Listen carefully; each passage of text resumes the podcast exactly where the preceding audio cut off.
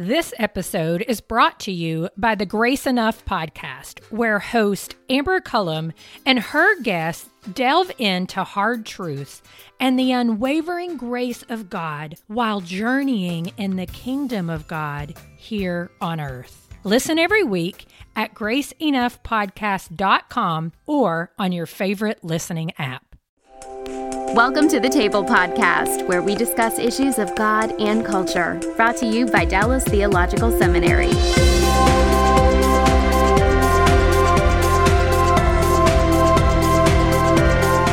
Well, welcome to the Table Podcast, where we discuss issues of God and culture. I'm Bill Hendricks, Executive Director for Christian Leadership at the Hendricks Center. Today, we want to look at really what is a dark side of culture, and that is the whole topic of human trafficking. And I want to get into this by telling a story.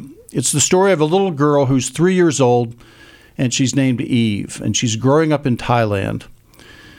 And Eve's family is very, very poor. In fact, they're so poor that they take Eve to the city. They take her to a district that is known for its brothels and they dress three year old little Eve provocatively, and they have her begin to dance in the street, which begins to attract a crowd, and from that crowd, they extract money. And they make her keep this up until she's utterly exhausted. And the next morning, they wake her up again to do the exact same thing. And the way they keep her at the task is to put drugs into her juice so that she can continue to perform and this goes on for some three years. And uh, little Eve uh, is weary. Uh, she's drug addicted. She's uh, miserable. She's exhausted. But she has no choice because she's earning a very handsome income for her family. And to make matters worse, she becomes something of an internet sensation uh, on, on uh, video and so forth. It's about that time that a group named A21 uh, discovers Eve. Her pupils are dilated. She's exhausted. She's obviously been abused. And they contact the police, and the police intervene in a raid, and they take Eve and they they put her with A21, and A21 uh, gets her to safety. And today, Eve is a little seven-year-old little girl who is uh, in counseling and getting medical treatment. But she goes to school, which she loves, and she particularly loves gymnastics. And all of that is in Eve's life uh, due to the grace of God, and particularly as manifest through a group called A21. This morning, uh, we have at the podcast Christine Caine. And Christine and her husband Nick, some nine years ago, founded this organization called the A21 Campaign. Uh, you have described yourselves in A21 as uh, uh, abolitionists uh, with a mission to end slavery. Let me ask you a rhetorical question, Christine. Uh, thanks to William Wilberforce and the Clapham sect, uh, uh, slavery was ended in England in 1833, and here in the United States, the Emancipation Proclamation in uh, 1863. So, why do we need new abolitionists? We definitely need you. Well, thank you firstly for having me on the You're program. Welcome. Thanks for being And I love it. You know, A21 has an audacious goal that's right to abolish slavery everywhere forever. And um, I think we threw in the word forever as well because of the question you just asked me, hang on a minute, look what William Wilberforce had done mm. in England, look at the Emancipation Proclamation Act in North America, and yet there are more slaves on the earth today than ever before in the history of humanity. Um, and it, it's the way we've defined slavery uh, looks different in different parts of the world now as well. I think in um, the story that you just explained about Eve, the horrific story, uh, is um, it's not like perhaps some of the slavery where we were putting African slaves on boats and you know they were coming across the ocean what does and then being like sold. Well, it can look at anything from Eve to there is still in Bulgaria. Uh, we have recently come into our care a young woman who was sold. Really, it was like a stock market. There was uh, some of our workers were there. There were hundreds of men there and traffickers putting one woman up after the other and mm. selling her 300 euros, 400 euros. So At Libya, if you're looking at the news right now, you're seeing men are being sold um, for three and four hundred US dollars. And so you go, I can't actually believe I'm watching this all over again. But there's that kind of slavery. A lot of the young women we work with in Eastern Europe have been taken from rural villages, promised jobs in, say, Greece, where we have one of our um, uh, one of our aftercare centres, and it's called organised crime bill because it's very organised. And so they will set up a set up a shelf company in Greece, and so the girls then get a permit to come into Greece to get a job, except the organisation does not really exist. So when they come across the border, the traffickers often take them, rape them, sell them into brothels. Um, prosecuting a lot of those cases poses a increased problem because they've gotten eh, to prove that you were forced to come over when you actually got a permit You- to come over for yes for a job, and you right. came. I mean, it is just so complex. There's a lot of comp- complexities involved with prosecuting that in many countries that we work. Um, human trafficking is not a crime. You can't prosecute something that's not a crime. You can't convict someone with something. So we, um, in a lot of places that we go, we put lawyers in first to begin to change laws in order to make it a crime, so that we can actually help to represent the victims. We are working with a, a boy in Greece now. He was he came out of Syria, was trafficked through Turkey, sold for sex for three years, from the ages of 15 to 18, um, and he miraculously escaped. Two weeks ago, he's come into our care now, and we're putting him through. So we have um, here's one in. Um, they were getting girls pregnant in brothels in Greece, taking them up to northern Bulgaria in what they call infant farms, forcing the girls to have those babies and then s- selling those newborn infants into pedophile rings, and then taking the organs of the girls and selling them on black market. So trafficking has many, Many different faces. faces. So it's not all just sexual exploitation; it's also exploitation of labor. Labour is the major, major, and um, of course organ trafficking. It's it's horrific um, when it looks at you know for a young woman who's sexually exploited, she's worth about two hundred and fifty thousand euros to a trafficker per annum, and um, before. In many cases, then they will sell off their organs once they uh, can't sell them for sex anymore. It's like cattle. And one of our uh, one of the traffickers that was being convicted in Greece, the in, in the Supreme Court, the judge asked him, "Why do you traffic young women?" I mean, she was a teenager, and he said, "Because the fines." For trafficking people are far less than trafficking armaments or drugs, and with them you can do what you want. You just kick them, and they'll do what you want them to do. Hmm. So there's the dehumanization of the person, which Clearly. really is the only way you can do that. Dehumanization is the operative word. Well, I want to come back to dehumanization, but I want to roll the clock back a little bit. First of all, tell me tell me about yourself and, and where were you born? Uh, what, Yeah. Tell me a little bit about your story. I was uh, born in Australia. You know, uh, Melbourne, Australia has got the second largest Greek population I thought I noticed an accent. this is how the convicts speak the Queen's Or English. maybe so- maybe you noticed my accent. Well, you well, yes, I noticed yours because see, you're through the tea out in Boston, and we Yes. kind of took we, we carry the Commonwealth on. That's us. Okay. Um, I'm laughing because now you have a prince that's marrying an American, Yes. so we are all far more related than we'd like to think. But anyway, so I was born in Australia, but um, you know, the daughter of Greek immigrants. My parents came from Alexandria, Egypt, and so there was a mass um, when all the Greek Orthodox Christians were being persecuted in Izmir, Turkey. My grandparents fled from there through Greece into Alexandria. Then, when King Farouk got overthrown, my parents had to flee from Alexandria to Australia. Wow. And um, so, kind of. So you're I've a refugee Oh, very much much so. All the way from Izmir through to Alexandria to Australia, and now um, we're living in America. So I'm applying for citizenship now. So I have that immigrant journey all the way around the world. Absolutely. And I found out at 33, quite shockingly, um, not enough time to go into the detail here, but I found out that I was adopted. In fact, I'm one of there was three siblings. My older brother George, my younger brother Andrew. I was in the middle, Christine, uh, right there in the middle. And we found out that my brother was adopted from one set of parents. I was adopted from another set of parents, and my younger brother is the only biological child. But we thought we all were biological children. So it's quite shocking at 33 to find out you're not who you thought you were. Sure. And um, I was the daughter. All I know from the legal papers is that my mother was a um, an immigrant woman, single woman, lived in immigrant housing, who got pregnant to a 55 year old married man, um, and left me at the hospital. And so there were forced adoptions back in the Australia in Australia in the 60s, mm. and so um, that's how I ended up in my home. You had to adopt the same nationality, same religion. So there was not many Greek people looking for um, babies, and then Greek Orthodox as well on top of all of that. So that's kind of how I work, I ended up in my home. Found that out at 33, and um, and from the time I was very young until my teenage years, I'd also experienced uh, sexual abuse at the hands of oh several gosh. different men. So, in many ways, you know, I was very broken. Uh, my story.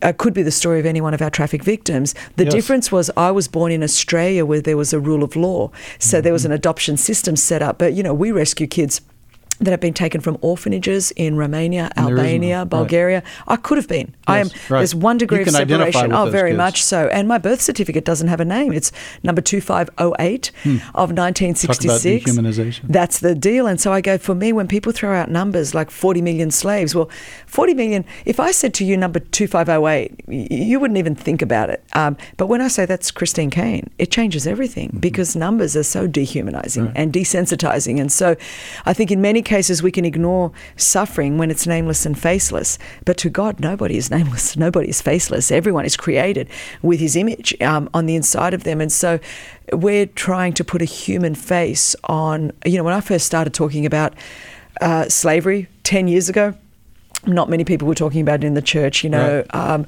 and then I remember some people would say things to me, especially when it came to sex trafficking. Well, Christine, are you trying to tell me that these girls are not asking for it? Are these women are not? And um, it was stunning to me. Mm-hmm. I thought I have a well now I have a 15 year old and a 12 year old. Never once did either of my daughters in their growing up years come to me and say, "Mummy, I'd love to be a prostitute." Right. Uh, you know that right. it, it, was. It's Little never been. Don't grow up yeah, wanting that. never. So that's what I think. Like, no, no, nobody wants that. And um, when you work really within it, when you're prosecuting traffickers and you're seeing. Uh, especially there's a lot of mafia in in Europe um, and South Africa and Asia where we work involved. Uh, we work extensively in in um, we've had some miracles in Thailand. We work with the Thai Internet, Internet Crimes Against Children, um, the Thai Royal Police, Homeland Security, and FBI from here, and have set up in Pattaya, which is the pedophile capital of the world, a child advocacy centre. But some of the things that we've been exposed to there, I mean, for people that don't believe evil exists, just need to spend one minute in, in that child advocacy centre and go the depravity of humanity of what people are able to do. We have a child in our care that is 18 months old right now with a broken pelvis, mm. and you don't even want to know what you know the levels of depravity of what people uh, will go to, and the child porn, what what babies and like Eve, um, the the child pornography and internet porn that these children are drugged and abused and then that is sold on the internet. It's just incomprehensible where we've reached as a society. Well, yes, we don't want to dehumanize people with numbers, but but in terms of numbers, I mean, my understanding is this is a growing problem in the world. Certainly, because the way we're measuring it is different. So when I started, it was 27 million. You could easily lose heart and go, Christine, now it's 40 million. The yeah, UN has just right. released, you know, latest figures. But we're measuring it more effectively now. And I think children like Eve are being included in those numbers. There was a day they wouldn't have been. It would have been, well, that's just that culture. You know, uh, that's just child brides mm-hmm. at eight, nine, ten years old. Whereas now we're going, no, no, that's not just um, a cultural thing to use a, a child yeah. at, um, in that way. We, we, so I think the way we measure what is trafficking has changed very much. So you, you mentioned culture, and I'm I'm sure that different cultures around the world do view this differently. My yes. wife, for a while, uh, has been working with a a group that's uh, working with women who are sexually trafficked in a Southeast Asia yes. country, mm.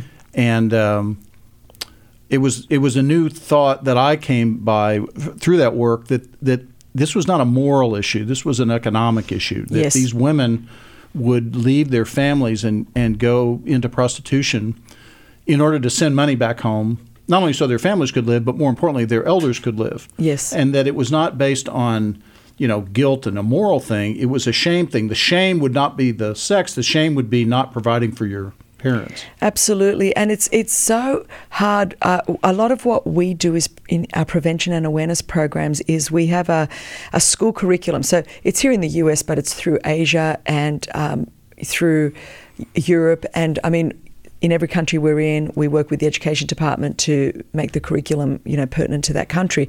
But the program, uh, the essence of it is still the same. It's called "Bodies Are Not Commodities," mm. and it's we have to uh, work right from kindergarten because you're talking about something that's woven into the very fabric of society. Uh, yeah. Uh, you've got those cases in Southeast Asia, in countries like Greece where prostitution is legal, a rite of passage. So when a young boy, and I'm Greek, but you know by heritage, right. so when a, a boy turns 13, it's highly common that his grandmother as his rite of passage into manhood is to take him to a prostitute. Mm. And it's almost like incomprehensible for us to go, you know, a 13 year old boy would be taken by his grandmother and she would pay for him. Now, this is a supply and demand issue right. because then we think good Greek girls wouldn't want to do that do you want me to help me to understand why Uzbekistan girls would or why Romanian girls could yeah, or why right, right. but then what you've done is you've objectified people you've othered people and so then you what you have then is a lot of race issues a lot of um, kind of you know, it is amazing to me the racism that is inherent all around the world. It's yes. like, well, they're just Serbians, or they're just. I, mean, right. I hear this. Yes. I'm on the ground. I'm going, you're kidding me. Are they not human beings? Do yes. you think these girls? And it's almost like I talk to rational people that just look at me and go, well, that's just what they do. That's just what Roma gypsies do. We're working with a Bulgarian. It's uh, the new normal. It's the new normal. And I'm like, that's not just what anybody does. But if you, the objectification happens at every level for, for the victim that's been trafficked um, but also just the way we look at society. We go, these people are less than. This is what they, whether it's the caste system in certain societies or whether it's a, an unsaid caste system that exists everywhere. My nation is better than your nation. My culture is better than your culture. We work with this in the former sort of Eastern European bloc all the time. And I grew up like that, you know. Um, we were outcast in Australia being Greek, but you know the Greeks and Turks and um, Macedonians have had, had conflict, and I thought this is not an issue that is just for one country; it's everywhere it's around the world. Yeah, it's global. So, at what point did you and Nick say we need to start an organization? And, yeah. and how did the name A21 campaign come about? Most asked question. Well, um, I was traveling to speak at a women's conference in Thessaloniki, uh, Greece and so, of course, I have relatives throughout right. Greece, and say, uh, Greek is my first language, and like so going home. It is in many ways, and um, but when I stopped. Um, to get my bags at baggage claim, there were these posters of women and children, many posters, and there was a disproportionate amount, like dozens. And what had happened at that time about a decade ago, a young girl called Madeleine was taken in Portugal. If people might remember, her parents were having dinner and she was in a room with a couple of her siblings. And when they went home, she wasn't there. Well, Interpol was on high alert. So every airport you went to, her poster was up everywhere, but so were posters of other missing children. Now, I had looked at posters like this in other countries. I've done mission work for years, so in and out of Kiev, Poland, you mm-hmm. know, and it's amazing how you can look and look away yeah. um, and look and overlook. But for some reason, I had just had my second child. I was 40. Mm. And there was, as I was looking at these posters, there was a little girl, and her name was Sophia, which was the name of my daughter that I had just birthed. And for some reason, whether it was maternal hormones, I just had a baby, I just. Or the Holy Spirit. Oh, the Holy Spirit. That's exactly who it was. Um, I looked, but all of a sudden, in, in an instant, this is what I call it. I call it my moment from I went from looking to seeing. Mm-hmm. I didn't just look at these missing children, and I could read it now because, of course, it's Greek. It says missing, missing, missing. And I'm thinking, there's a lot of missing children and a lot of missing women. And I went from looking at a missing child to seeing who could have been my child. Mm-hmm. And when you see, you can't unsee. Mm-hmm. And I, I, just started weeping. I could not look away. And um, almost like, you know, in, in Luke chapter 7, where Jesus is at Simon the Pharisee's house and he mm. says to mm. him, Simon, do you see yes. this woman? Yes. And um, it was like, that's what happened. For It's like, I saw. She'd been there all the time. And I, I, was no longer objectifying, just going, they're missing kids. They're, I saw. And I could not unsee. I, I would say uh, spiritually, that was the moment A21 was birthed because I mean, I, I, still didn't know anything. I, wa- I walked out crying, um, called my friend who was the director of UNICEF in Copenhagen, and then from there began to find out that these were the alleged victims of human trafficking. And that was the moment when most, like most people in the in the world, I went, this does not still happen today. Slavery ended. I mean, I've got an economic history degree, William Wilberforce. I mean, I was, Right, you know, yes, right. and it's like, no, no, no. And that's when my eyes were opened up to the issue. And so uh, we were thinking of a name, and I'd like to say it was something spiritual. It really wasn't. It was we had to register something. I had, and I was in Europe, and my PA was in Australia, and she, and I just in a, she goes, "What are we going to call it?" I go, "I don't know. We just have to abolish injustice in the 21st century." That's what out of that it was like, oh, A21. That's literally how it came apart. And that's it's stuck, and it has really stuck um, in an amazing way. And I didn't realize actually having a name that was just like that has given us great access to governments and law enforcement because it's um, non-threatening, just A21, and um, very easy to remember. And I, I, how it was sort of sealed for me was I came out of the gate at Frankfurt Airport, and I was going to catch my aeroplane from Frankfurt to Thessaloniki. And um, as I was having my conversation, and I turned the corner, and my plane was leaving from gate A21, and it was like, you know what? When you're looking for confirmation, you'll take anything. Yes, absolutely. Okay, let me ask this question. I want to hear later about some of the. You've got several layers that you have to work with to free someone from trafficking. But it sounds to me, based on what you're saying, that there's a there's a different angle on this. That what one of your most difficult and seemingly impossible tasks is getting people to see. Yes. How do you do that? Yeah. Thank God for prayer and the Holy Spirit. A lot of that So is it's a spiritual issue. I, I believe that totally. Uh, It's the only way it could exist in the uh, the way that it exists, undergirding it all. Um, and you know the enemy has blinded the eyes of people. You couldn't, if you saw people as people, you couldn't do this. Two Right. people, and uh, you know it is interesting to me. The only thing that God created in His image were us, human beings. Yes. And I just remember, even as I was trying to talk about it in churches, and I'm thinking, why are people resistant to this? Uh, it is an interesting thought that on our watch, it will not be our legacy that human trafficking flourished on the earth the most during our tenure as the church. I mean, imagine when we stand before God and go, wow, that's how ineffective we were as the church. The only thing created in your image is humanity. And more than the trafficking of armaments and drugs, more frequent is the trafficking of human beings there's something fundamentally wrong with that on every level, and perhaps it shows you the inherent blindness and deception and darkness in the world today. Absolutely. I wonder if, uh, with the increasing technology and use of machines in our world, they were the original promise was we'll have all these wonderful machines and that'll free humans up to do human things, and instead it would appear that having all these machines is beginning to make humans more machine-like. Very much so, because you can objectify, and that's how you dehumanize people. They think that I'm just watching a computer screen. And see, a lot of people don't want this stuff dealt with, even in the Christian sector, because it exposes and you have to deal with your own sin and what's happening in darkness. Because I say to people, if you want to partner with A21, here's a great way to partner. Turn your computer off and stop looking at porn. Uh, We, we would help to eradicate the demand for a lot of this almost overnight because it's a supply, it's an economic issue above everything. And you just, I can feel the tension in the room change eh, oftentimes because it's like, we could stop this even more than you giving me money. Turn your computer off. Yeah. So when we when we're going to take a break here, and when we come back, I, I want to hear a little bit more about the turning your computer off.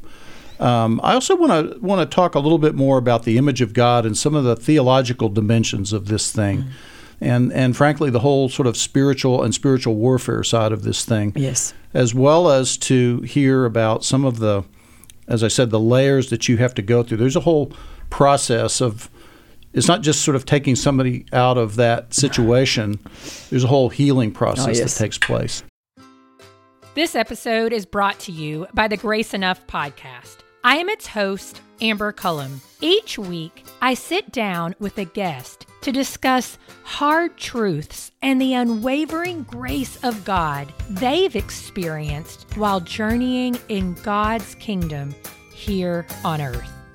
You'll hear from guests like Jen Wilkin, Jamie Ivey, Andy Crouch, and Scot McKnight. Listen to these conversations and more by searching Grace Enough Podcast on your favorite listening app or by visiting graceenoughpodcast.com.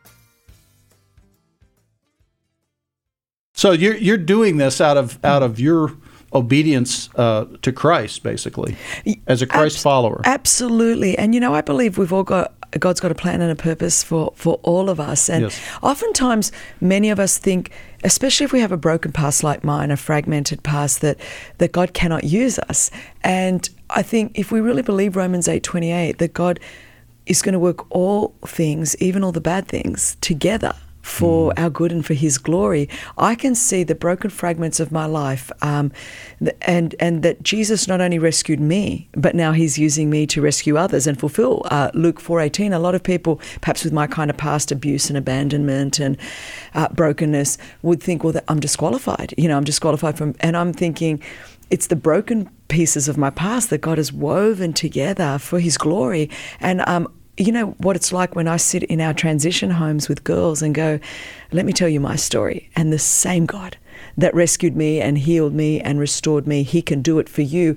It gives uh, the victims of trafficking, both men and women, because we, you know, we have many, many men. Um, uh, both rescued, especially men out of forced labour, but many out of sex trafficking as well, especially young boys. um, sure. And for for me to be able, with conviction, to look at their eyes and say, the same spirit that has helped set me free and brought healing to my inner man um, can do it for you. There's there's a there's a strength that comes with that that I really really believe this stuff. I really believe that no matter how bad their story has been, Jesus does redeem. Jesus can heal and restore. And Luke 4:18 uh, uh, outside of him, I don't know what hope there is, but Luke 4:18 if more of us actually really believed it, uh, we would have a revival on the earth because people are hungry for that truth oh, absolutely, worldwide. worldwide. You talk a lot about uh, people, and particularly women, who live in shame. In fact, you have a book that you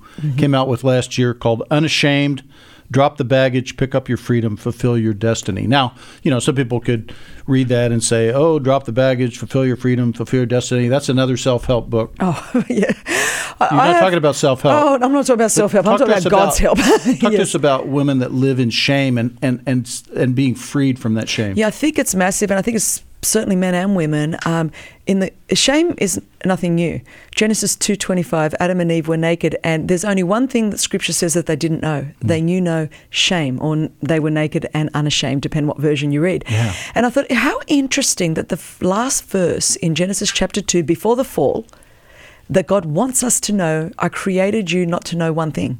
And that one thing is shame. Shame. So if you were the enemy, what's the one thing you would want to put on humanity? Absolutely. Because you would unravel them because it's the one thing God created them to never know. So that's where we come in, right through in Genesis 3. That's where shame comes into the garden. And it always starts with the question Did God really say? If you don't know what God said, you're going to believe what the enemy says every time. So um, the enemy wants to stop the word of God going forth so people don't know what God has said or he'll get people to twist what God has said so people will believe the lie of the enemy. And then God comes into the garden. He says, Where are you? Where are you?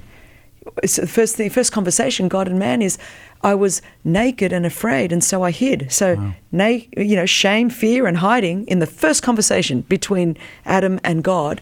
It's been there ever since. And then God's like, "Who told you? Who told you that you were You didn't naked? get that from Who- me." yeah, I didn't." And so I feel like um, it's nothing new.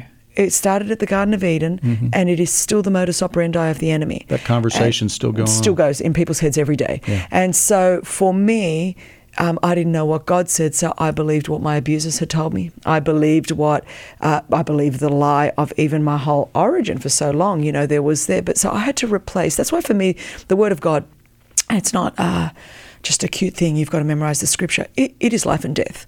I there was you know do not be conformed to this world but be ye transformed by the renewing of your mind. I had to literally replace the thoughts that i had that i'm unworthy uh, you know that i'm used goods that god could never use me.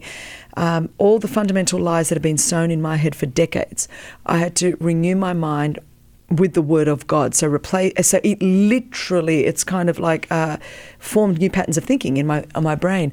So when I understood what God said about me and who God said I was and what God said I could do according to His word, it changed everything. Something shifted. It, changed everything, and that to me, whether it comes to our victims or the perpetrators of the crime, s- there's only one way for that to change. It's Yeah. the word of God. So let's go back to uh, the story I told at the very beginning of Eve, or someone like her, because you told several stories like that. So you you find this person that's being trafficked, and what's the process then that you take them through? Yeah, I mean, and again, there's a unique process Because there's for many pieces to it. Uh, very, understand it. it's very complex, and we're very holistic in our Yeah. um, care. And of course, we care for everyone, body, soul, and spirit. And you don't even. It's very hard for people to understand uh, the trauma, the amount of trauma. You know, if you've got a young woman that's been raped 40 times a day for three years, Right.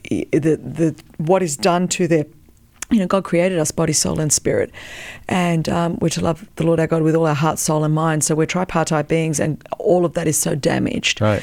And um, even if a girl or a child or a man comes out and and say they even get uh, saved the next moment, Sure. uh, and they love God with all their heart, all their soul, all their mind, but they The love God with all their broken heart, all their Yes. wounded soul, and all their tormented mind. Yes. And so you've got to help that to be reshaped, and that is a process. Um, I say that to people, you know, when I came to Christ with my wounded soul, uh, my spirit was born again immediately, no issue. Uh, but the same wounds I had before I said the sinner's prayer were the same words I carried when I said amen. Right. And there was a process um, of restoration. I think sometimes we don't allow for that. And if uh, we did, we would see a lot more people come through to wholeness. And so we see, of course, there's uh, the physical care. We work with the medical profession, with hospitals, wherever we are, because there's often been incredible damage. Yeah. Many, many of the young women Physically. won't short of a miracle won't be able to bear a child you know Right. there's a lot of damage done there um, so there's physical damage the em- the emotional trauma uh, so there's ongoing help there very much so we have great trauma um, specialists that we work with, the best of the best in their field. And um, I find, you know, when someone is a very strong believer and has a great foundation in the word as well as their skill in what they do, you see results a Yes. lot more often. You Oh, really yeah. do. And I think um, you know, I've only been in this for 10 years, but certainly within 10 years, in what we've measured thus far, why we see, and people are start, I mean, you know, secular organizations are like, wow, you guys, we have like a 95% did you do that? Right, success rate. how did you do yeah, that? and they're like less than 5%, and we're like 95%. And you go, well, let me tell you. and, um, and so there is that side is huge, and we have a process of restoration. So for some people, and in some countries, and again we have just different models in every country. Sure. So in some countries, uh, we work with families where children um, come into, and we work ongoing with them. But rather than going into an adoption, into a sort of a uh, a home system, um, they go into families, and so we work um, extensively there. And th- the more often you can put children into a good family with all the resources that they need. Uh, the healthier that is. In other models in Europe, we have for older um, girls, perhaps between 18 to 25, we have different group homes and an aftercare system of short term and then longer term, up to two years. Um, and then As they build new as they habits oh, and very much new and, and skills because the big thing is life skills. Yes. Life skills is a huge thing because many of them have never been taught, even basic life skills, and then job skills. I love in Bulgaria, we're starting whole factories. Um, uh, we have a Liberty, it's called Liberty, and um, it, it is a for profit business where we are teaching them to make scarves. I mean, there's whole different enterprises, but social enterprise. Mm-hmm. Um, and that is exciting to me because the more of that we can do, because we, we're talking about nations with abject poverty. So if you can empower um, these survivors to come out and then have ongoing means of uh, finance and resource and get to keep the money and keep the money, then Right. they're a whole lot less likely to be re-trafficked. A lot of this is a systemic cycle. Yes. Um, you go back, a lot of their families won't take them back because of the shame, even if they were the ones that sold them. I'm finding that we can't. There's many cases that the families will not take. There's certain Southeast Asian countries where what happened with China had the one-child policy, you know, for all those years, Yes. and many young women were killed during that time Yes. because you know if it was a boy, uh, they survived. Well, what happens in a lot of these Southeast Asian countries now? A lot of the boys have grown up in China, and what have we found? There's an absence of women because of the one child policy. Right. So now they want women. So they're trafficking, I mean, by the hundreds of thousands of women. So we're working with certain countries. So is it like a mail order bride kind of thing, or Yes, Sort of, yes, very no? much. Sort of that, a mail order woman, period. Yes, Just- but yes, it's the same kind of system, but they will just bring in trainloads or truckloads and then just disperse them out to the families that want them. because I, I saw uh, another form of uh, slavery is to actually be married to somebody, but you're you're you're basically doing all the menial work with no pay. Oh, very much so. You're like a domestic And- servant, yes. Yes, you're a domestic servant. That's what you are. You're a domestic servant and a sex slave, and Yes. it was done against your will. Your family might have sold you through a mail Right. order service, Right. and um, I mean I, that is everywhere. That is here, and that is in um, uh, loads of nations in the world, and we're constantly we've got teams working on um, back ends of.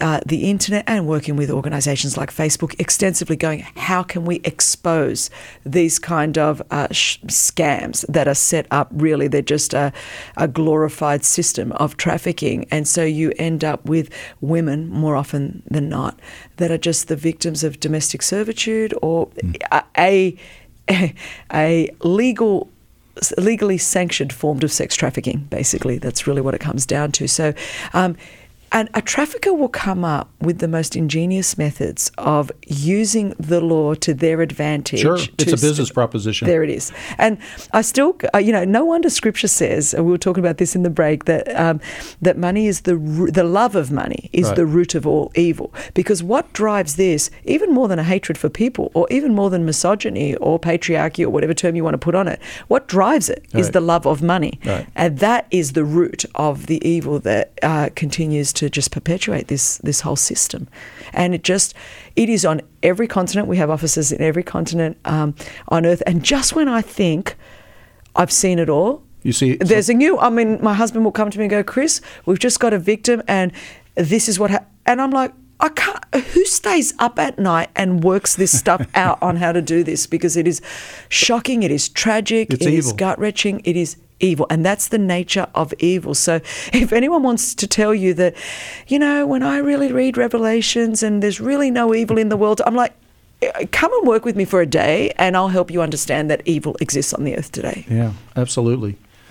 Yeah, I, I, I have always felt that uh, sin and evil is one of the best apologetics there is for the Bible because the Bible tells us about sin and evil. Absolutely. And if if you can't see sin and evil in this world, I don't know what to do for you. This world absolutely needs a savior. Uh, yeah, absolutely. That's what above everything. If we needed more entertainment, we'd have an entertainer. We, we needed saving, so God sent us a savior, and um, I, m- me first and foremost. But ten years on in this work, um, and the reason I think when people again, the flip side, Bill, uh, people come and look at our offices. You know, uh, we have fourteen offices around the world, and our staff is still faith filled and joy filled and hope filled, and I know that is as much a testimony to law enforcement and governments because, of course, we work you know Sure. across every sector, and they're like.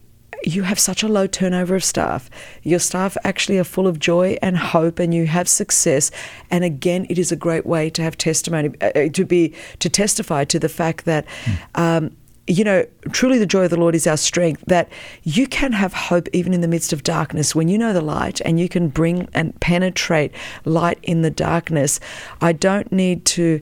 Uh, lose hope. Jesus is the hope we have as an anchor for our soul, and that I think to do this kind of work for as long as we have and continue to have faith and hope and joy, um, you truly do become a prisoner of hope in that sense. And that I think ultimately that's where the eternal hope comes in. That I know this isn't the end of the story. And for every one victim we see rescued, there is great hope, but Jesus is coming back and there is redemption coming and there is an ultimate hope. And I think that is what drives us.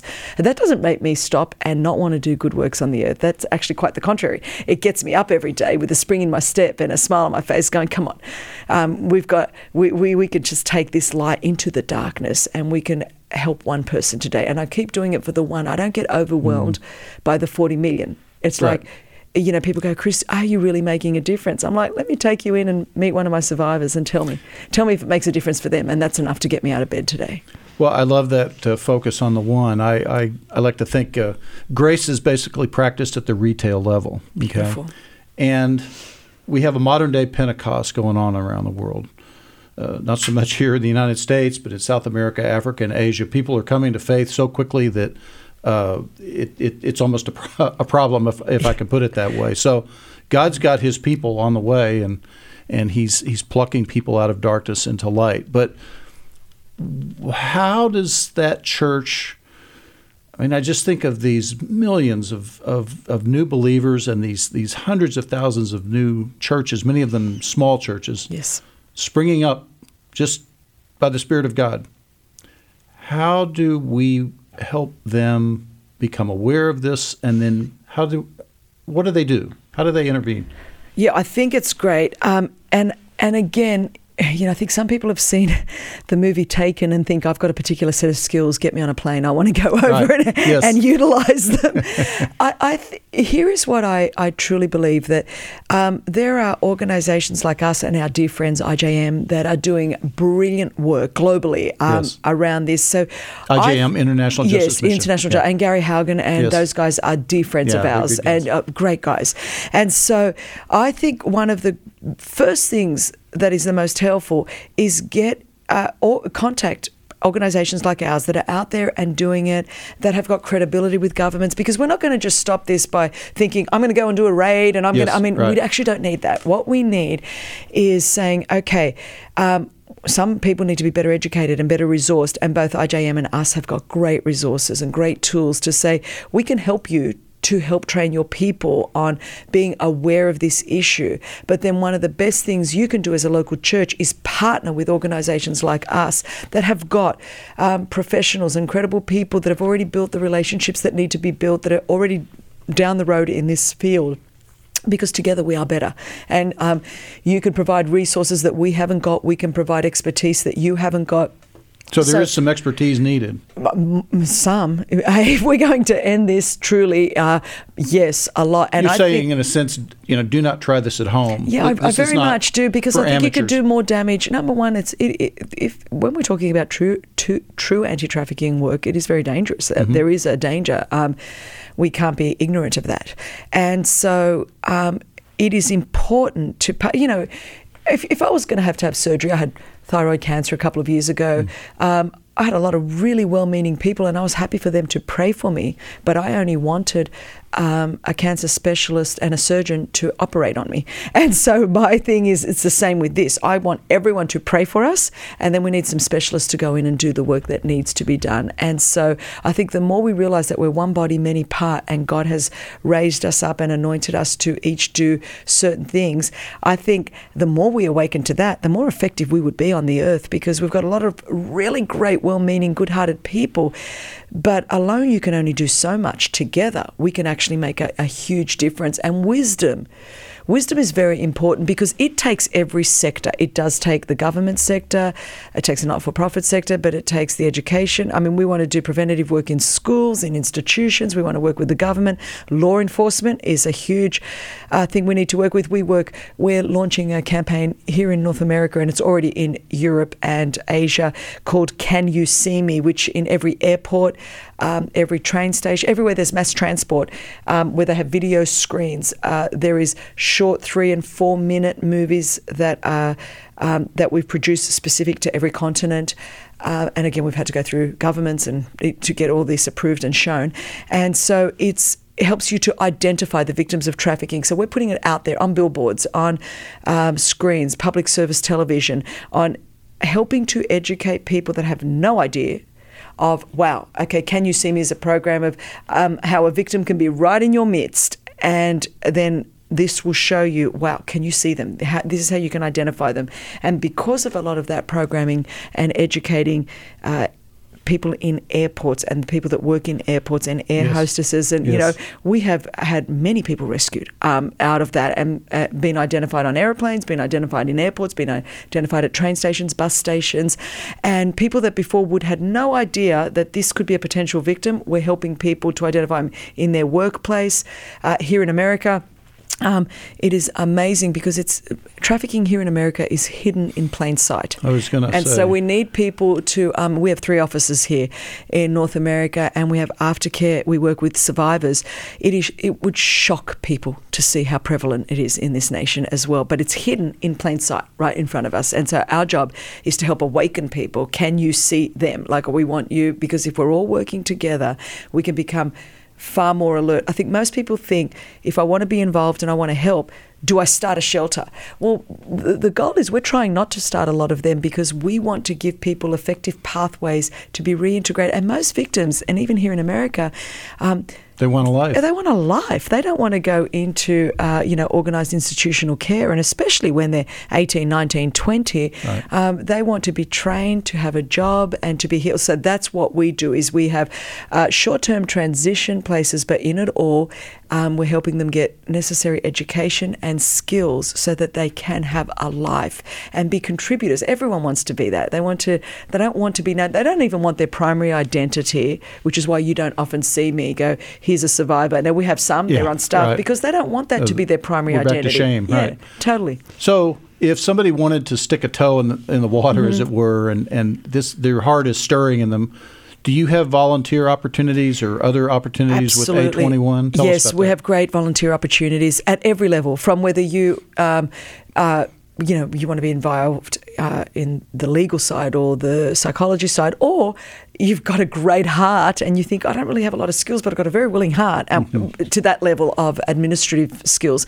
But if you go to a21.org, there is a volunteer application form, and we will help you with all of that. For those, also, there's 21 things on our website that you don't even need money for. That if this conversation has stimulated and you go, I want to do something today you can go and we will show you how to write a letter to your congressperson, how you can support something. So it's all there, a21.org. Good. Well, I want to encourage our listeners and, and visitors to uh, to go to that website and. Uh, Christine, this is uh, this has been so helpful for you to kind of illumine us as to this huge problem. Yeah. Uh, fortunately, I know that you believe we have a huge God, yes, in fact, an infinite God and this task is beyond anything that any one of us has the means of, of dealing with. Absolutely, but I and I'm with you that you know He's able to do exceedingly abundantly above and beyond anything we can ever ask, hope, or think, according to that power that works in us. And so, I believe that what is impossible with man, Jesus said it first, is possible with God, and with God all things are possible, and nothing is impossible. That's why I believe that we can abolish slavery everywhere forever we have to believe that, and then we also have to act on that. We have Very to trust so. God for that. And uh, we've had a woman address this with us today, and she is bringing us back to a woman who spoke to her son in Proverbs 31 9 and 10. King Lemuel had a mother who said, Speak up for those who cannot speak for themselves, for the sight of all who are destitute. Speak up and judge rightly. Defend the rights of the poor and the needy. That's our call. That's our task. That that is what the Word of God has called us to. Christine, thank you for modeling that for us, and uh, come back and, and visit us on our next podcast of the table. Thanks for listening to the Table Podcast. For more podcasts like this one, visit dts.edu slash the table. Dallas Theological Seminary. Teach truth, love well.